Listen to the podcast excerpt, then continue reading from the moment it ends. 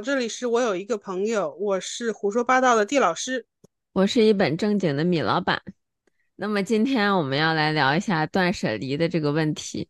呃，很久以前刚认识地老师的时候，地老师其实就有一次聊过说这个断舍离的事情。然后呢，我之前是没有正儿八经断舍离过的，虽然我看过断舍离的那本书。看完了以后，感觉脑子知道了，然后 行动并没有做。直到我，嗯，过去两周吧，每个周末都会选出来一天，正儿八经把家里断舍离了一遍之后，我现在悟了，通了是吗？我觉得太爽了。你知道为什么？什么动机是我断舍离的吗？嗯，就是我现在住的家里面其实有两个房间的嘛，然后我是一个人住，嗯。我发现这两个房间都已经容不下我了，就是有很多很多的东西。然后，因为我已经嗯五年没有搬过家了，所以就几乎是属于买了什么都往家里塞。常常是属于你现在要是问我，就是断舍离之前，衣柜下面、衣柜上面放的是什么，我自己完全不知道，但是都放满了的。然后我常常我记得我有一些什么东西，但是到我真的要用的时候，我根本找不到。然后我忽然有一天，可能这个处女座的这个劲儿就上来了，就是我感觉这个家呀，我再不收拾，我简直我要受不了了。然后呢，又是因为是处女座，我就有一个毛病，就是不开始就不开始，一开始 我就一定要给它收拾到极致。可以，你现在扔了多少东西了？行李箱三大行李箱的衣服得有了。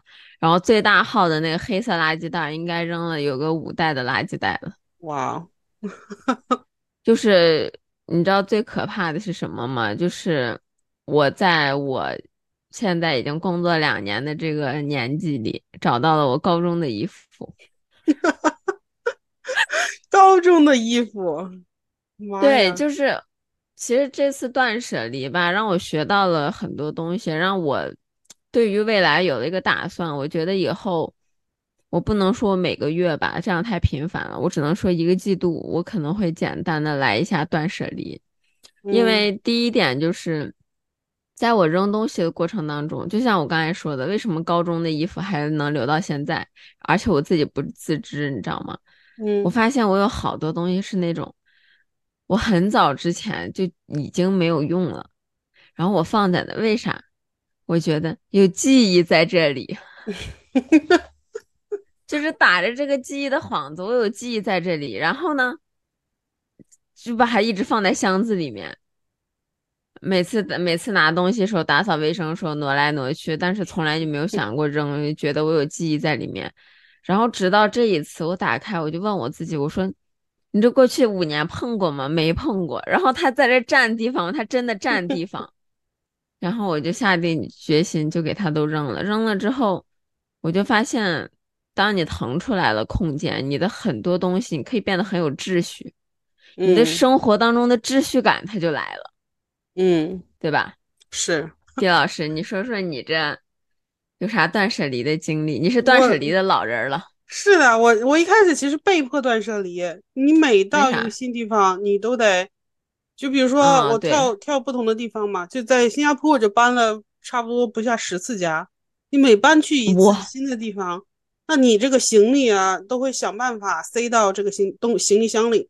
然后，但是你住一个地方住久了，就会额外的东西。那超出这个行李箱的范围，我就得扔掉。然后换国家的时候，大部分这种衣服类的这些东西都会扔掉。所以我是个人是对这种。衣物这个东西啊，它持续性产生怀疑，它肯定是一个短暂的这个消耗品。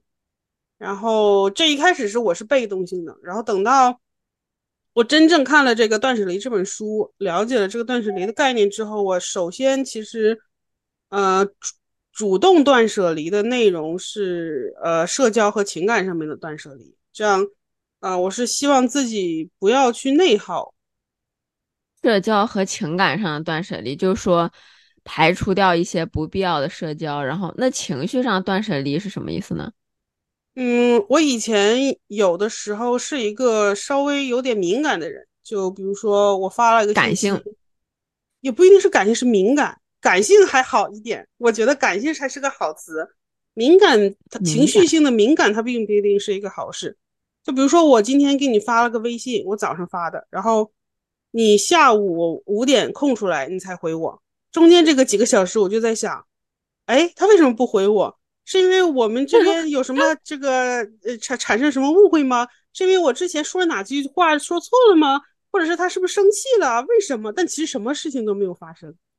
啊，真的吗？就像就像我就像我周五给你发了个消息，狄老，我周五给狄老师发了一个消息，狄老师 今天早上才回的我吧？我要是你这敏感，我完了。是的，就是我，但是不是所有人都跟我一样是情绪敏感型？他可能就是忙，或者只是看了然后忘了，然后习惯性。你像我，我不会在意这些。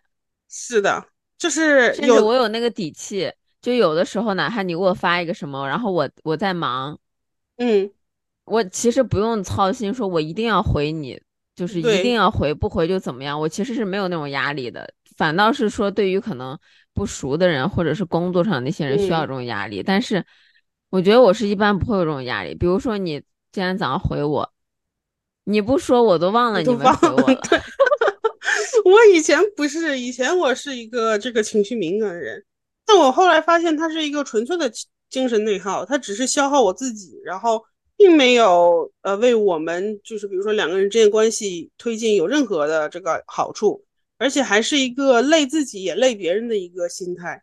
然后我就想，我完全，我完全在你身上没有看到这个，因为我断的完全现在的你看看不完全看不到，因为我特别的。我现在极其的，我觉得我这个断舍离特别的成功，就是在情绪和社交上断舍离特别的成功。我为什么当时最早我跟你说断舍离这概念的时候，我就说了这个社交上面的，也我当时我没有细分到情绪上面，但是嗯嗯，你我记得哦，你一开始的心态是我们这个行业就是要 多社交，不能搞这种断舍离社交和这个情感关联。然后你说是你这个行业吗？不是，你说你当时说你们这个做 business 的就是得多社交嘛？然后啊，对，是的。然后我当时这个我的想法就是我从中是收获了很多的这个获益很多。我后来更关注自己了嘛，就是我是把这个向外的情感，就是关担忧别人怎么怎么样，更担忧自己，就是我自己做了什么，我自己是不是开心，我自己这个行为。我自己的计划是什么？这样我就会把不必要的忧愁先给排除了。那我会更关注我自己的工作内容。那这个时候我就就是不停的在就是发展发展，然后到后期呢就会变成，因为我关注自己，我自己的成长也是会嗯速度很快，就会有人来主动来跟我聊说他们发生的一些问题。这个时候我就没有那么的对于我跟别人的关系产生焦虑了。我就开始就是相对于在一个关系里有更强的自信心，就像我跟你说的，我对于交友这方面有极强的自信心，就是在这个过程里面，就是发展出来的。你是，哎，你这个断舍离的太干净了，我现在从你身上看不到任何的痕迹。但是我是从初中开始哦，就是呃，初中开始啊，很早之前，对，就是年轻嘛，年纪小。然后也没有就是太多的，因为毕竟离家远，也没有太多的这个家庭的这个关系的这个绑定。平时就是大多数时间你都是面对着呃学校的同学或者周围的朋友。这个时候你如果没有一个很好的引导，那确实是很容易去向外关注的，你就去关注别人的这个就是情感，以至于你忽略你自己。到后来我慢慢才发展到现在这个情况。所以说，其实现在大家虽然常常说断舍离，断舍离这三个字儿现在也是很火吧？这三个字儿，但是它其实不只是物质上的一个断舍离，对这种嗯物质上的收纳呀、整理呀，它还包括人际关系和情绪上。是，我是觉得断舍离是个心态。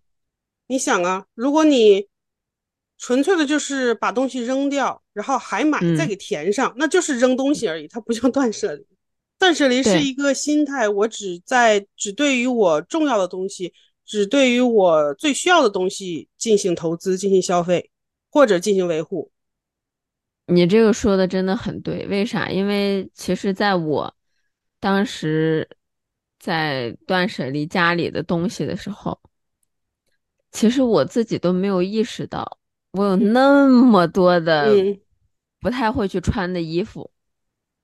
但你说我从来没有扔过衣服吗？其实我之前是每年都定期有扔过一些的，就是我惊讶于扔了还有这么多。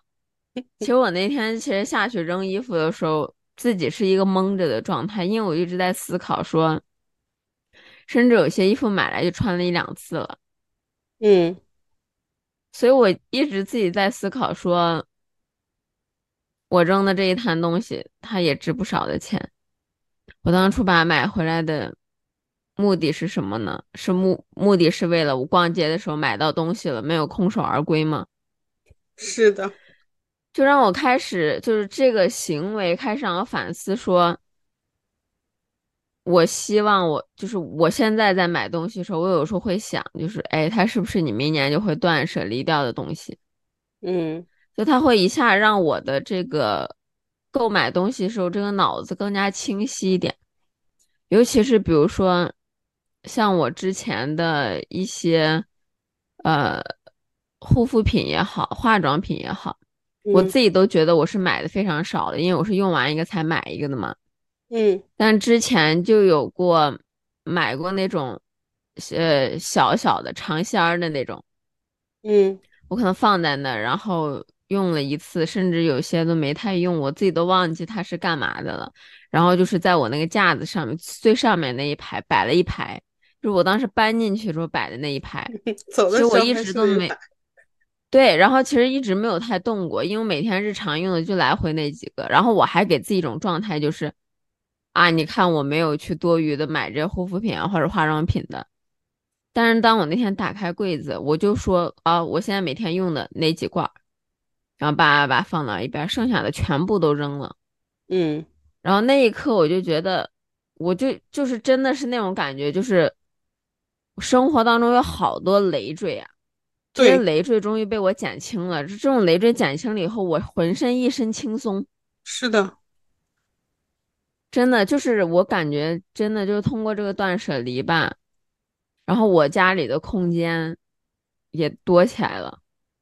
我可以现在好好的布局，说 OK，那以前哪些东西都是塞在一个格子里面的，那现在因为我东西变少了嘛，我有了更多空间，那我就可以。更好的去把这些东西收纳好，比如说我最上面柜子我就是放什么，以后找什么东西就是放它，就是我感觉这个整个秩序感回来了。秩序感回来以后，最开心的是感觉是到心理上的这种愉悦吧。是，我觉得这个是就是让我觉得特别好的一点吧，因为。我觉得打扫卫生、日常的家务和断舍离这个高度还是不一样的。是，但但是啊，我有你看过小红书上有一些断舍离就是极端断舍离，比如说我的家空无一物，就他可能只用几个物品生活，然后整个房子是空的。我看过，我曾经看过一个博主的视频，嗯，他是家里面只有一个床垫，对。然后就是那种极简生活的，就是对此我没有任何的评价，我只是尊重每个人的生活方式嘛。但是对于我个人来讲，就是我还是希望自己生活在一个让我觉得舒服的这个状态里面。这个舒服是我我不需要极简成呃极简到某个程度，我也不需要买到多少。我希望我自己用到的东西我都能有，嗯，没用到的东西。家里面就是尽量不要太多，就是这样的一个状态。嗯，其实还是说回来，断舍离它是一个心态，呃，它这个心态呢是基于，呃，我现在在一个最平衡的一个状态，我多了这个物品，对我多了这个物品，我可能会短暂的获得快乐，但它并不是呃维持我长久的这个舒适感的这个。这个这个主要的这个主线，那这个基础上，我把这个额外的东西断舍离掉，那我保证我自己生活舒适的程度下，那一百个物品，一个物品还是五百个、五千个物品，那就是基于你自己的生活状态调整的。数量不重要，对，主要还是一个。你知道这次，你知道这次我断舍离，我主要断掉了两个东西。什么？第一个就是我以前最爱买，从小到大的最爱买的娃娃。哇！你知道这个娃娃？我以前在家里的时候，光我的娃娃都得有四五十只这样。嗯。我这一次呢，就是我发现我家里有很多那种小玩意儿，这种小玩意儿我很难描述。这种小玩意儿，我们之前在消费的那一集，那个消费观里面那一集里也有谈到嘛。盲盒吗？就是，就是呃，不只是盲盒，还有一些小的那种，就是。扭蛋机里扭出来的啦，呃，什么这那 整出来就是一些小玩意儿了，嗯，然后还有就是去那种主题公园的时候买的那些，当时一时兴起买的买回来那些东西，但是你离开了那个公园，你你平时也没有办法佩戴，嗯，然后立马也非常见效，因为地老师也知道我前段时间去新加坡了嘛，然后去了那个环球影城，嗯哼。我以前是一个去迪士尼，就是我现在家里面有一个碗，小熊维尼的碗，都是我从东京背回来的。就是我是属于那种周边买不停，嗯，就一去就是去去这种主题公园，主要就是去买东西去了，做那些刺激的咱也不敢。但这次呢，我就我就把那些小玩意儿都扔了，为什么呢？因为我发现很难收纳。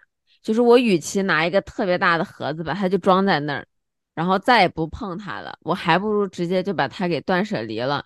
它可能还能给到，就比如说我捐到那个衣物箱里了嘛，它可能还会被一些别的可能有用，就觉得它有用的一些小孩子拿到，嗯，比它放在我家里占位置的意义大得多。所以我这次去新加坡了之后，我当时进去，然后我也是看到那些。东西啊，好喜欢呀，头上戴的呀，这样那，觉得拍照很好看，当时就试戴着，然后拍了一两张照片，我就非常坚决的说我不买。然后我那个朋友就说：“哎，不是你啊！”我说不买，这东西买了回来我又扔在那，完全不会用，它又要变成我将来扔的一个东西了。是的，这个就是我觉得进步特别大的一点。是。然后，而且我因为我有了照片，我没有觉得说因此而后悔什么的，就是我还是觉得挺开心的。嗯。然后第二个呢，就是手机壳。你知道我现在已经换到 iPhone 十五了。哦，你买上 iPhone 十五了？是的，这里没有任何秀的这个意思啊。我已经 iPhone 十五了，我 iPhone 十二的手机壳还在，甚至还有好多是那种。在包装里面根本没有打开的，嗯，就是意义在哪儿呢？这么说吧，有的人啊，有的人是极简主义，但是我有的时候我也去反思，我就像你说的，包括比如说娃娃，我从小就不喜欢买娃娃，我不喜欢，就是我家里床上有就是嗯小人儿，然后我就 不喜欢有娃娃，然后比如说那些杂七杂八那些小东西。我平时也不会想象说它是我要买它，然后我本身对于呃某些这种物品它的这个追求感就比较低，在这个基础上呢，嗯，那是不是说明我天生就是偏向于极简主义一些？因为也没有人教我，我只是天生的就会喜欢，就是我的这个呃房间里稍微空一点，然后它有一些这个东西，这小东西引起不了我太大的兴趣。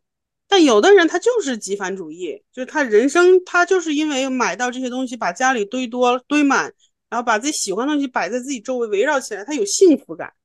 啊，是有这种人。我有个朋友，就是他是呃买鞋，嗯，鞋鞋墙，还有盲盒盲盒墙，因为有些人就喜欢这样，然后乐高墙。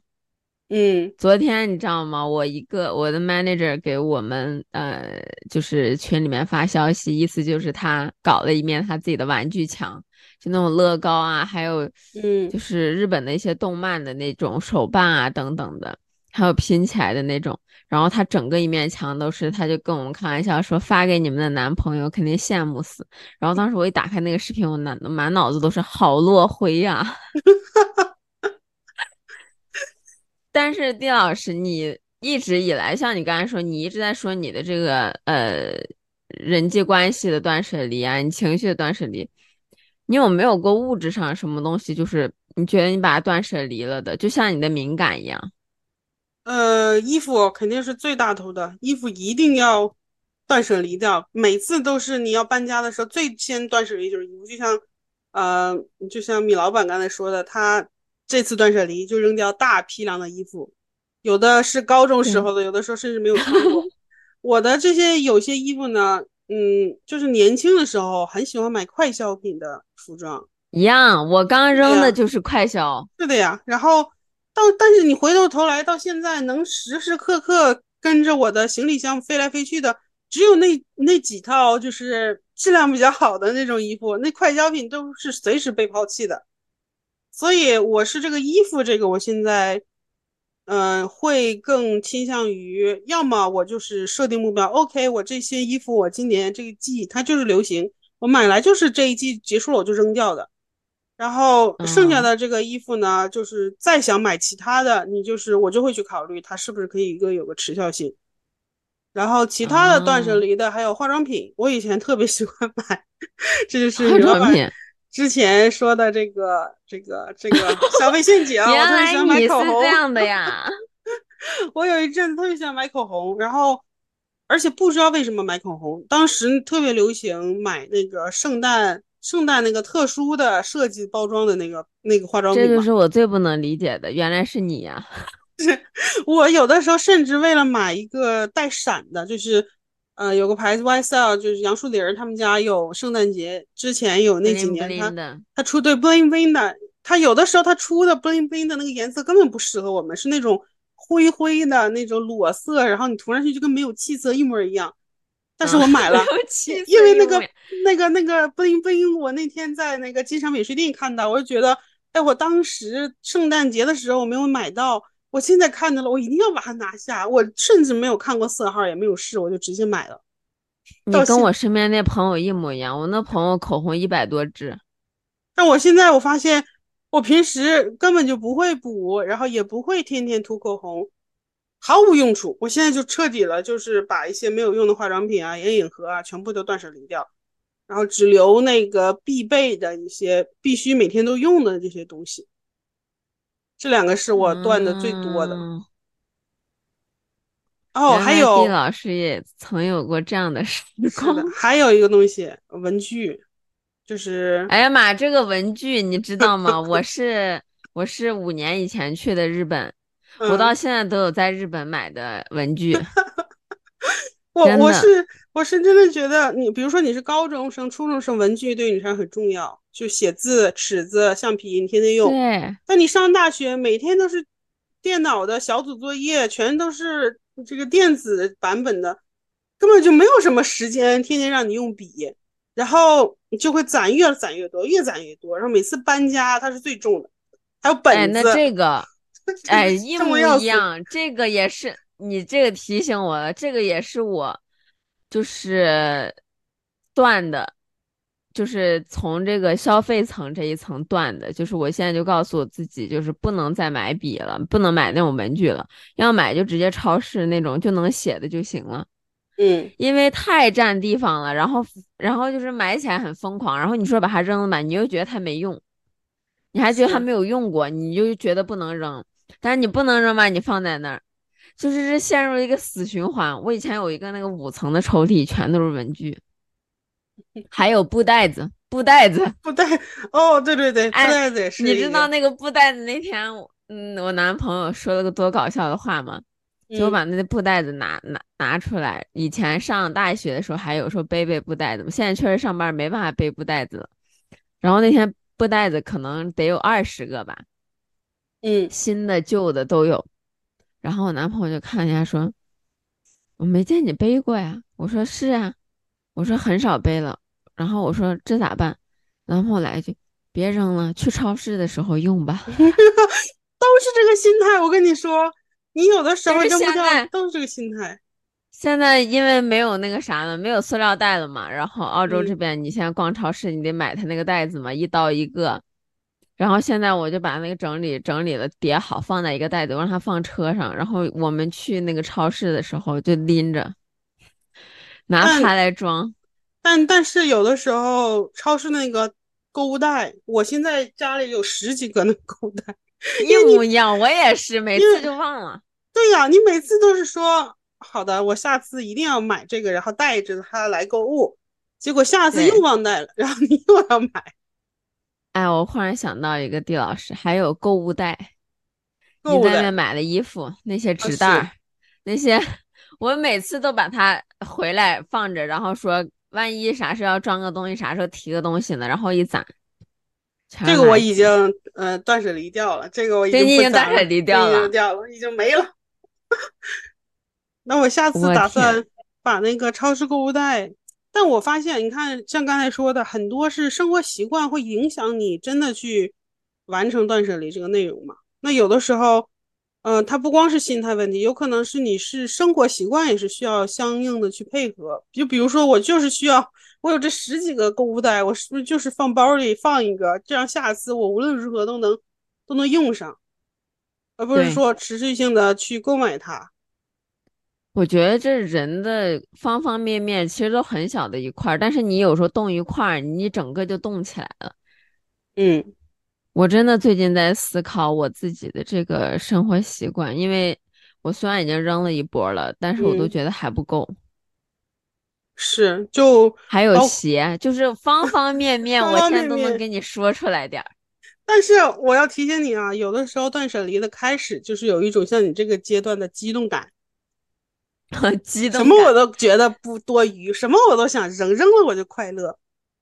但是你回，但是有一阵子，你要是回头再去看，突然有一件东西你想用，发现哎，当时给我断舍离掉了，你就会特别的后悔。因为你像我现在家里都还有可能一两年都没有穿过的运动鞋，嗯，然后曾经哦，我曾经还特别愿意买什么，我觉得啊，以前。我那天还跟我妈开玩笑呢，我是不是因为以前刷的妈妈的卡，就这么愿意买这些有的没的？我以前还特别喜欢买杯子，咖啡杯、马克杯，我也是。但是现在有很多我就很少用了，就因为那杯子又没碎。我我觉得有这个有这个关系，就从自己开始赚钱了之后。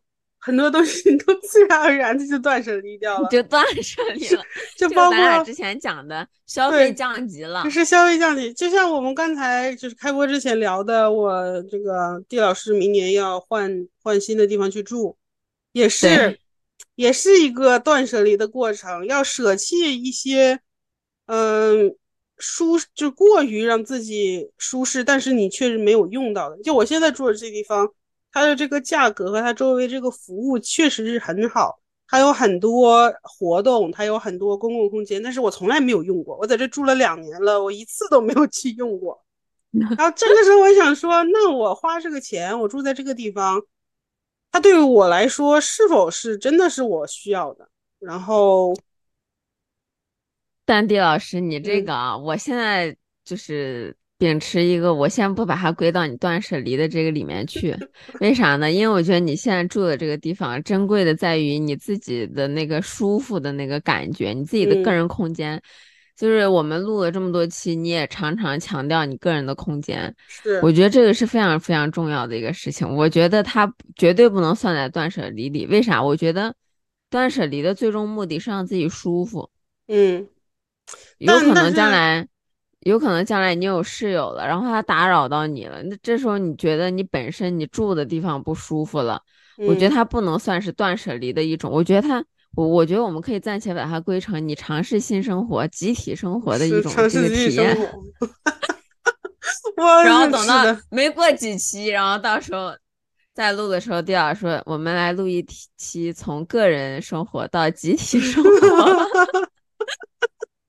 有可能，有可能我会有这种想法，但说真的，我是想，嗯，我是有点想刻意的走出这个舒适圈，就是我还是想保持我个人的这个空间感的。这也是为什么我当时对于这个找室友比较花心思，然后包括我找这个房间，他的房间是比较独立的，然后同时呢，你是需要有一些公共的区域是跟别人分享的，是因为我觉得过于舒服的这个家居环境阻止了我向外迈出的脚步。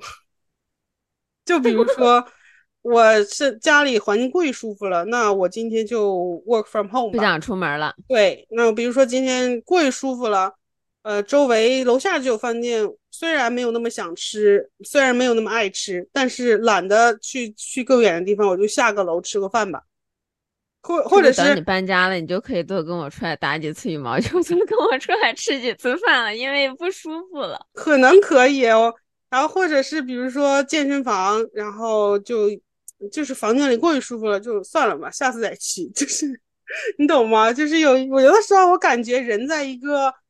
嗯，过于舒服的环境中你会懈怠。我是觉得我今年是稍微懈怠了一些，不管是工作的动力还是呃其他的。就像如果我的环境不舒服，那我是不是会天天去实验室？这是一个好问题啊，是这样的。我只有晚上回家，大早上就去。哎，这是我以前有室友生活的一个常态，就是我很早就走，然后晚上很晚才回来。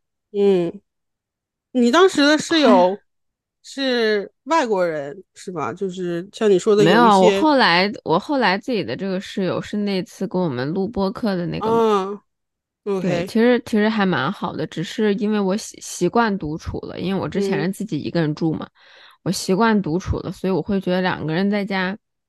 就是感觉别别扭扭的，就是感觉不如我自己在外面自在，就回家睡个觉这种感觉。我觉得我可能也到时候会遇到这个问题，到时候如果遇到我们再聊。但是聊一期 是，但确实我这个要搬去那个地方，我可能很多物品是要断舍离。我现在也在思考哪些东西是可以去掉的，就包括一些呃，我现在能目目光所及的一些。衣服肯定是要扔掉的，然后有一些我曾经买的一些，我不知道你买不买饰品，就是那种并不是很贵的那种首饰。对对对对对，就是为了搭配。我那天就是为了搭配，然后买了好多，然后我是从淘宝上买，然后挺便宜的，然后你会发现一阵子没用之后变黑了。是，然后 你就，而且有的时候你根本不会天天戴这些饰品。很少，你像我现在上班，其实真的很少。而且你没发现有一些那些很便宜的饰品，戴两三两三次以后，你就真的戴不了了。嗯，对。但是你说你当时买它，也有个几十小一百。是。其实我觉得这个断舍离啊，越聊我越感觉越像我们之前聊的那个消费观那一期。是。其实我感觉断舍离这东西离不开你的消费观。你看，你断的是物质还是断的情感呀？对，就说从断物质上面来说吧，因为其实，如果你买的东西少而精的话，断舍离的量其实并不会有那么大，这不会成为你生活当中一个必需品。你像我现在是相当于必需品了，为什么？悟的太晚。那我以前那些东西扔的没扔的还多着呢。但是你说像精神层面的。其实我以前没有意识到，减少一些不必要的社交，这个算是断舍离里面的一种。其实我没有把它归到这种，直到你那天提，因为我是从嗯大三的时候开始吧，就是慢慢的去减少跟酒肉朋友出去玩的这个时间。嗯，一方面是因为发现自己的身体确实不如大一了，第二个就是。我总看到，就是之前看书的时候总看一个话，就是说你要给你的呃生活做加法，但是要给你身边的一些圈子做减法。嗯，我那时候是懵懵懂懂以这个想法开始去变的，因为我会发现有些人他不在你生活当中无伤大雅的，就没有什么关系，他每次叫你都是喝酒。他今天可以叫你，他也明明天可以叫别人，是的，就是你并没有那么重要，但是你可能今天晚上出去喝了一顿大酒，你明天可能一天的事儿都乱了。但你说这个人是你有事儿，他能帮到你吗？或者是你想聊天，他能跟你聊到一起的吗？未必。嗯，然后，所以我现在会专门把这些降了之后，我会觉得有时候就特别舒服。嗯，我是，嗯，我有一个交友的准则。我们之前聊交友的时候聊过很多，我我这个人对于交友的一些 这那的，看起来是一个很挑剔的人，是很挑剔的人。但确实，我是有一些准则，会让我们后期朋友相处会更容易。就是我会。就是我大部分参与的这个活动啊，都是这群人或者这个人是想跟我这个人去参加这个活动的。就是我对于参加干什么，我不是特别的在乎，我主要在乎的是是不是，嗯，就是因为需要我这个人和你这个人一起去参加，我是想跟这个人相处，我是在乎这个的。如果是一个活动，他只是说，嗯，聚一群人，然后。呃，做一件事，这个人无所谓，只要有人来凑数就行了。那我就会根据我自己的这个，呃，个人的时间安排。如果我感兴趣，那我就去参一脚；如果不感兴趣，我就不去。他不是我，他就不会成为我一个交友圈的一个人，他只会成为像组局一样，就搭一下子就去了这种状态。那这群人，我可能就不会花太多时间去关注他，包括他们的周围发生的事，他的情感问题，他的心理问题。他想跟我聊的内容，我可能就会有一种 重，就是全新的状态，就大致应付应付过去。我会把更多的时间节节俭下来，给我关注的人，然后花时间跟他们聊天，花时间回答他们的问题。然后这样的话，我发现我的周围的朋友圈子，就是我真正在乎的人和真正的能，呃，对我有帮助的人，他跟我的关系更紧密了。然后，这个世界上大部分。这个世界上有多少艺人？大部分人其实跟你没有太多关系的。你甚至对呀，我本本艺人在此 是，所以就是当你发现你排除掉他们之后，你的生活其实并没有什么变化。是的，是吧？艺人在此，艺人想说一句话：艺人是，尤其像我这种社交牛逼症的艺人，你今天来的是张三，明天来的是李四都没关系。是。你是艺人，对啊，我也是艺人。你是艺什么？我是 E S T J。可以，我是 E S F J。大剑，咱俩中间就差一个，差一个，差哪一个？第三个，我是 T。哦，你是 T 哦，那你逻辑在前啊。我是那个大剑。温柔大剑那个人物，温柔大剑。丁老师，你刚才说到这个，就是你刚才提到的这个点，我其实想补充一个。嗯，其实最近我跟很多嗯姐妹们聊天吧，嗯，因为最近大批量的姐妹们经历失恋或者是情感上的一些问题，嗯，我发现有一个共同点。在这些姐妹当中，当然她们是经过不同的问题了，但是我总能看到一个共同的点，就是害怕孤独，想要迎合。嗯，害怕孤独，想要迎合的背后，其实是你没有一个独立自主的生活的这么一个，怎么说呢？秩序，或者是没有自己独立生活的这个能力。对。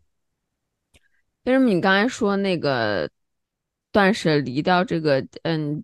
交友圈啊，就是有一些不必要的交友圈。我想到，这个其实是一个很好的开始，让你这个人变得独立起来的开始。就是你，你如果一直长期依赖于这种组局，今儿这个饭搭子，明儿这个酒搭子，反正时间不管怎么样就过了。其实，你你你很难去真正的独立起来，立正起来。你自己这个人格是很难真正成长的。对你，你你总是要依靠于别人，但是别人这是最依靠不了的，是是最不稳定的。有时间，对最不稳定的。然后你又是一个需要依靠人，就代表你把你的情绪、你的生活都来回摇摆不定的依靠的，对，依靠在根本无法依靠的人的身上，这是你很多情况下不快乐的一个点。是，这就是为什么我说的早期情绪敏感嘛，是因为你把这个期待放到别人身上了。对，而不是说你关注这件事情，关注你自己，关注你个人的一个一个成长，你把你所有的这个希望和所有的快乐都建立在别人对你的态度上，而且那个人他未必是懂你的人，了解你的人，他只是一个人。然后你把这个东西靠在别人的身上，这是最不稳定的。然后其实之前在劝这些姐妹的时候，都会觉得说，你要自己找点事儿干呀。嗯，你要自己有自己的事儿做啊，你要会安排的好自己下班时间或者自己周末的时间。但是刚才跟你聊着聊着，我忽然想到说，其实逻辑可以这么倒着来，就是你可以先减少跟一些不必要的人出去，嗯，这第一步，你减少了跟不必要的人出去，那你这时候你不能说你就在家干坐着吧，嗯，那你可能就能慢慢的去找说，那我今天晚上比如说完全没事儿，那我在家我干什么呢？就。我不出去的话，你这时候就反向的，你得给自己找点事干。是，你可能慢慢的就能找到，在你生活当中，你独处的时候，你做什么能让你最舒服。因为那天跟一个朋友聊的时候，因为我发现这个这个东西跟年龄其实没有太大的关系。嗯，因为这个朋友，嗯，当时跟我聊的时候，他跟我说的最多的一句话就是，嗯，我我不能分手呀，我要分手了，我晚上我都就很无聊呀。然后我就说，我说，可是你你俩晚上聊天吗，或者干嘛？他说没有，我俩各玩各的手机啊。但是，就是有的时候他会有一些事儿，我就跟着他去干，就是我至少有个事儿干。有人觉得这个，我确实之前有一个学妹吧跟我说，她就是这样的人，她周围不能没有这个人。就是她说她分手了，我得赶紧找下一个，我必须旁边得有人。对，就是这样的，就是这样。他从这个人是谁无所谓，对，就不能停，就分手的就立马就得续上，要不然她说我就不能一个人生活。我说为什么不能一个人生活？我后来发现，这个有的时候你对于这个情感的这个陪伴，他其实有的时候甚至这个人没有给他过多的情绪和情感价值，那纯粹的就是肉体或者是。纯粹的就是一个人形立牌放在家里的一个陪伴，他要的就是有一个东西的陪伴。甚至这个人都别说给他提供不了什么价值，他可能是内耗他的那个人。是的呀，但这个就是我觉得有的时候断舍离，甚至就包括这一类的亲密关系，包括有一些，嗯，比如说呃原生家庭不是特别好，和家庭环境里面人也会出现，比如说。很多和父母产生矛盾的，然后呃，比如说和家里弟弟啊、妹妹啊，或者是哥哥姐姐啊，这种嗯，还目前还是有一些这种偏心的存在啊，这种情形存在。嗯，那他就会觉得不公平和委屈，为什么我我们这我能我获得不了我的哥哥姐姐弟弟妹妹们获得的父母的关爱？为什么他们对我的要求是跟其他人是不一样的？现在小红书上很多相关的这种帖子嘛，我就发现，那有的时候你是可以，就是情感和情绪，对情感和情绪，它是，它是没有，呃，它是有血缘和就是外人这个区分的，但它本质上都是情感和情绪，都是人的这个情感散发信号。如果有一个东西给你带来内耗，那它是不是就是需要去考虑？被断舍离掉的一件事情，他把它当成一件物品一样被断舍离掉，可能是暂时的断舍离，也可能是长期的断舍离。听完我们这播客，断着断着给自己男朋友断舍离掉了，不是说让大家把 把，就是六亲不认，把周围人全都整没有。我是需要，就是我们还是呼吁，就是断舍离的主旨是个心态，它是个生活习惯，它是一个让你。呃，在一个更加呃集中的、更加没有其他掺杂信息的这个环境下，让你去思考我个人的这个需求和成长，和我个人的这个这个快乐和悲伤这样的一个一个事情，我是这么觉得的。对，因为为什么就回到我刚才说到的那个，就是他说这个人不能断，嗯，然后当时我就跟他讲，我说那你就。就算他搬出去，那你下班了，你可以一个人做点你自己喜欢的事情呀，能让你开心的事事情。我发现几乎每一个人都给我的回答是，我不知道我该做什么。然后我当时一听到这个，我整个人就是愣住了。我说你下班回家不知道要做什么？他说我不知道做什么，难道就是点个就是吃吃饭，然后刷刷手机？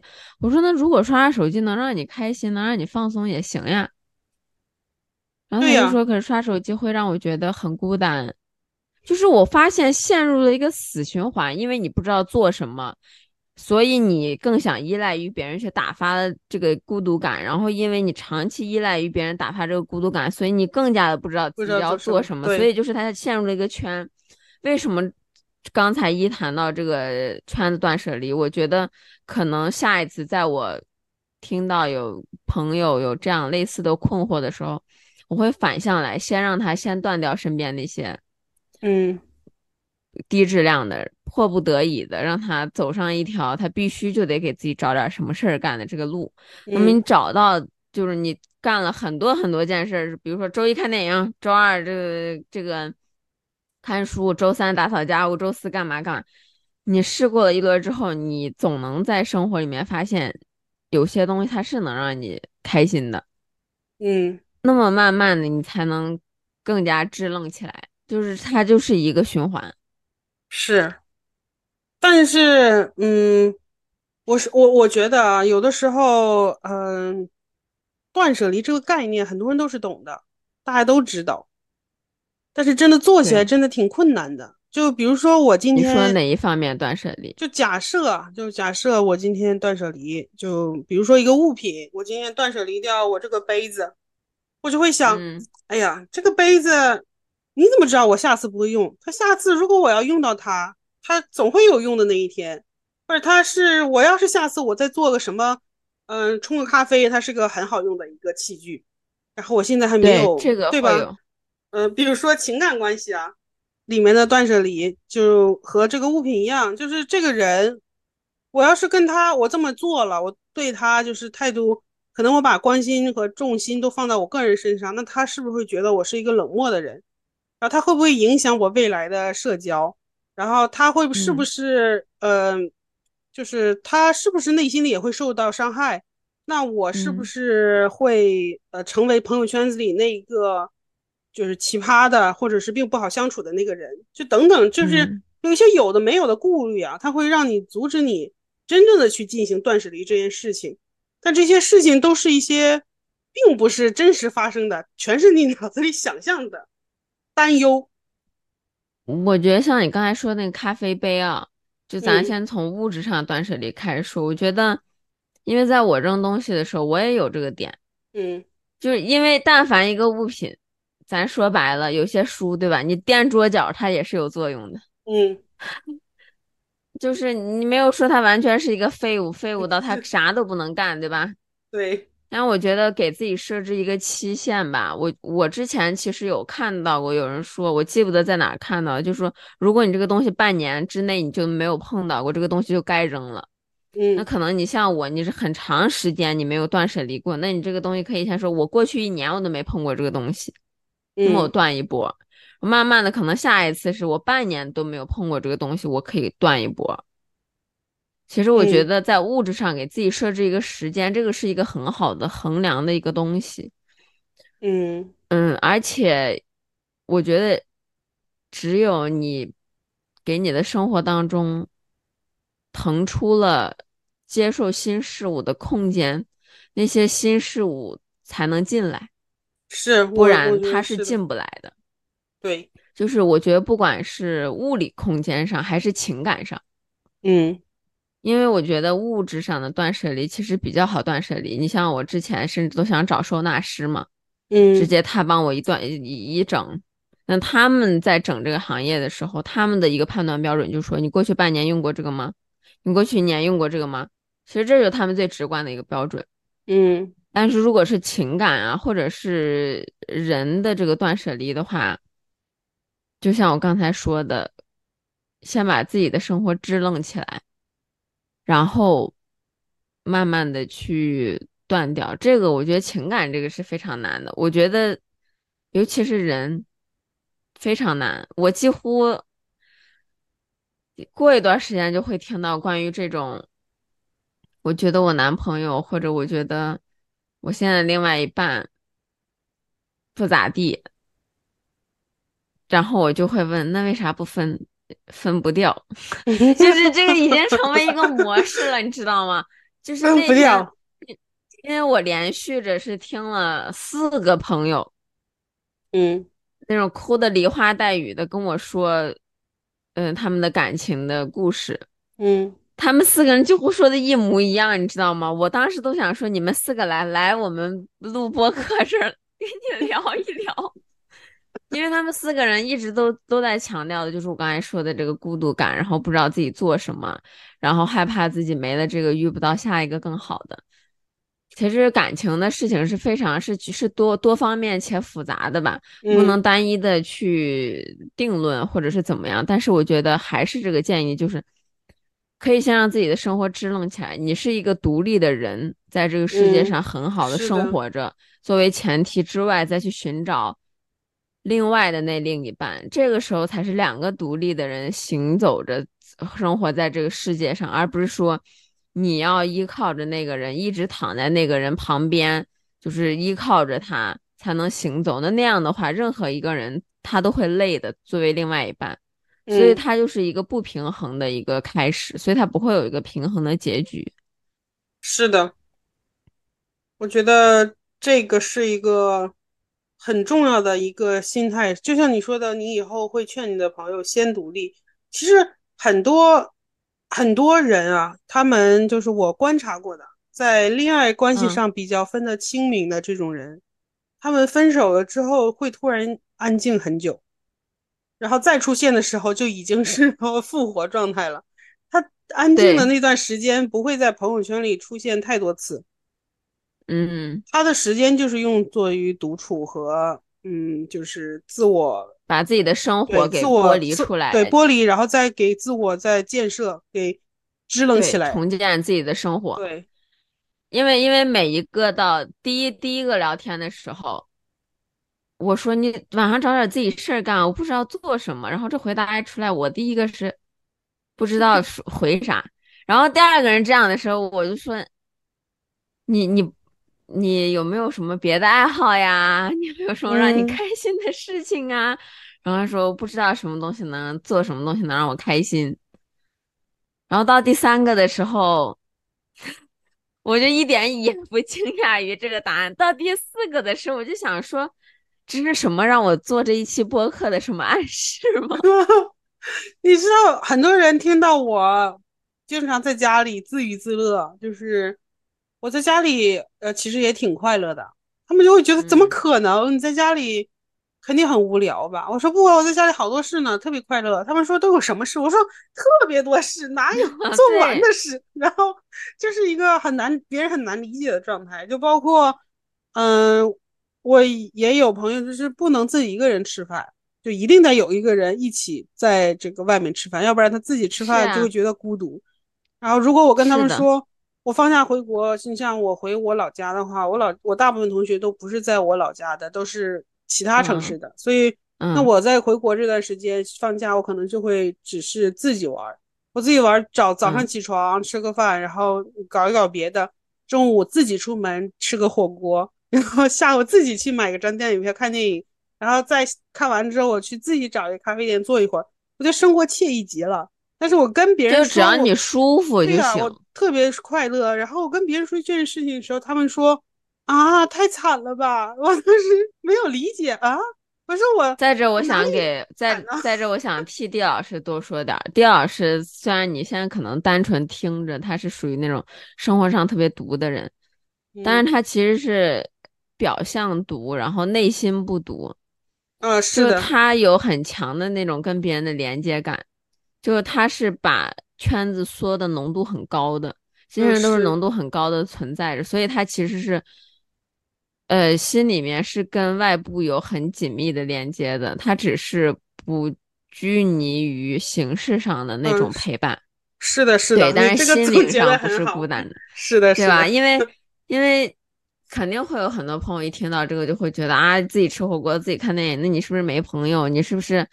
没有办法，你才这样讲的，就显得装的很洒脱，但其实不是。所以我觉得断舍离的，就是另外一个点，就是重建生活的秩序。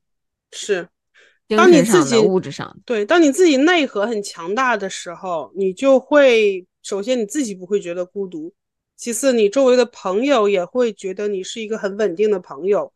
然后同时你还会有额外的精力，会给大家付出额外的关怀，付出额外的 care，这样才有良性的一个循环。然后这样你可能就会摆脱一个对于呃对于孤独的这个不追逐吧，就是可以说对于孤独的恐惧和对于把期待压到别人身上的这样一个一个恶性的循环。好的，那我们今天的断舍离话题就聊到这里了。OK，我们今天就浅浅的聊一下断舍离，深深的引入了一下，呃，情感和孤独的话题，对精神层面的上面的问题。